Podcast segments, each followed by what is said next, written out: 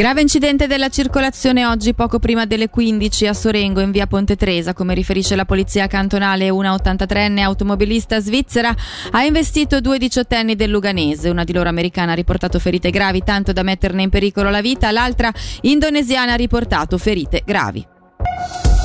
Un ostacolo per chi vuole affittare i rustici e più lavoro, anche di tipo burocratico per cantone e comune. In sintesi, è quanto espresso dal presidente dell'Associazione Comuni Ticinesi, criticando la Confederazione che obbliga i proprietari di rustici fuori zona nelle vaglie. Inoltre a Raberna una domanda di costruzione se intendono metterli a disposizione come casa di vacanza a scopo turistico anche per periodi brevi. A fare eco a Felice da Fond c'è pure il presidente dell'ente regionale di sviluppo Locarnese Valli, Giacomo Garzoli.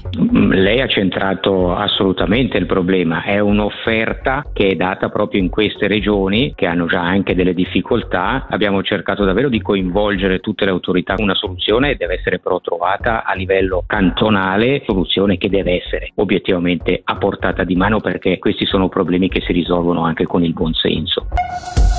Si è svolta ieri l'inaugurazione della nuova sede dell'Epatocentro Ticino a Lugano, una realtà tutta ticinese specializzata nella cura delle patologie del fegato. Al suo direttore Andrea Cerni abbiamo chiesto a che punto è la medicina in questo settore. Con le malattie virali ci sono stati grossi progressi, sappiamo che l'epatite C e l'epatite B possono essere trattati e se individuati in tempo le persone possono avere un'aspettativa di vita del tutto normale. Per le malattie autoimmune più rare ci sono ancora delle ricerche da fare. Un grosso problema per la salute pubblica è appunto il fegato grasso con il diabete che è anche sempre di più diffuso e lì c'è ancora del lavoro sia di sensibilizzazione eh, che anche a livello di nuove cure da fare.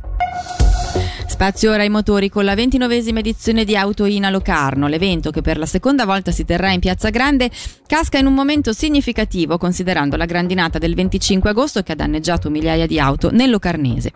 Nel salotto cittadino saranno presenti le quattro ruote di ultima generazione con ogni concessionaria affiliata alla sezione regionale dell'UPSA a esporre quattro modelli. Angelo Chiello ha sentito il presidente UPSA sezione locarnese Renato Canziani. Autoin è una delle esposizioni in Svizzera più grandi all'aperto dove tutte le marche sono rappresentate. Chiaramente la gente può venire, può sedersi nella vettura, può chiedere informazioni. Va molto l'acquisto online, però questo tipo di servizio ha proprio un'altra connotazione. Certo, eh, ormai il mondo cambia, però noi siamo sempre presenti proprio perché c'è ancora una innumerevole quantità di persone che vuole vederla la macchina, vuole sentirla, vuole sedersi dentro, non, basta solo configurarla. Chiaramente abbiamo una fascia di, di clientela ancora che ci tiene, soprattutto ci tiene al contatto con la concessionaria. Che comunque rimangono attive anche nel tessuto economico regionale. Sì, certo, importantissimo tessuto economico. Ricordo che siamo comunque aziende formatrici di numerosi apprendisti sia nel ramo dell'automobile che nel ramo del commercio e diamo lavoro a tantissime famiglie locali.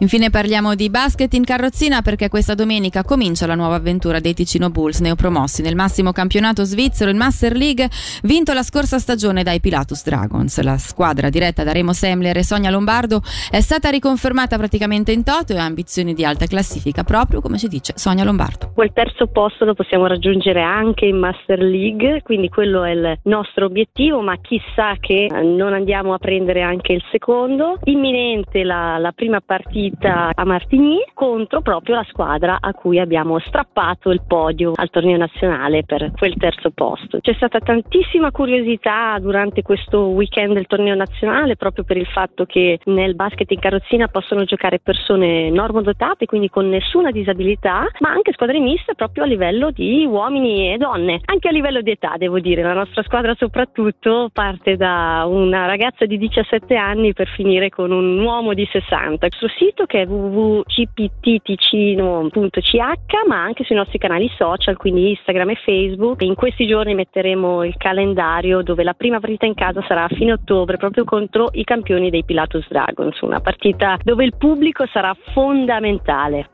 E per oggi l'informazione di Radio Ticino termina qui, la redazione torna domani a partire dalle 9 dall'S Bergamaschi. Grazie per l'attenzione, buona serata a tutti.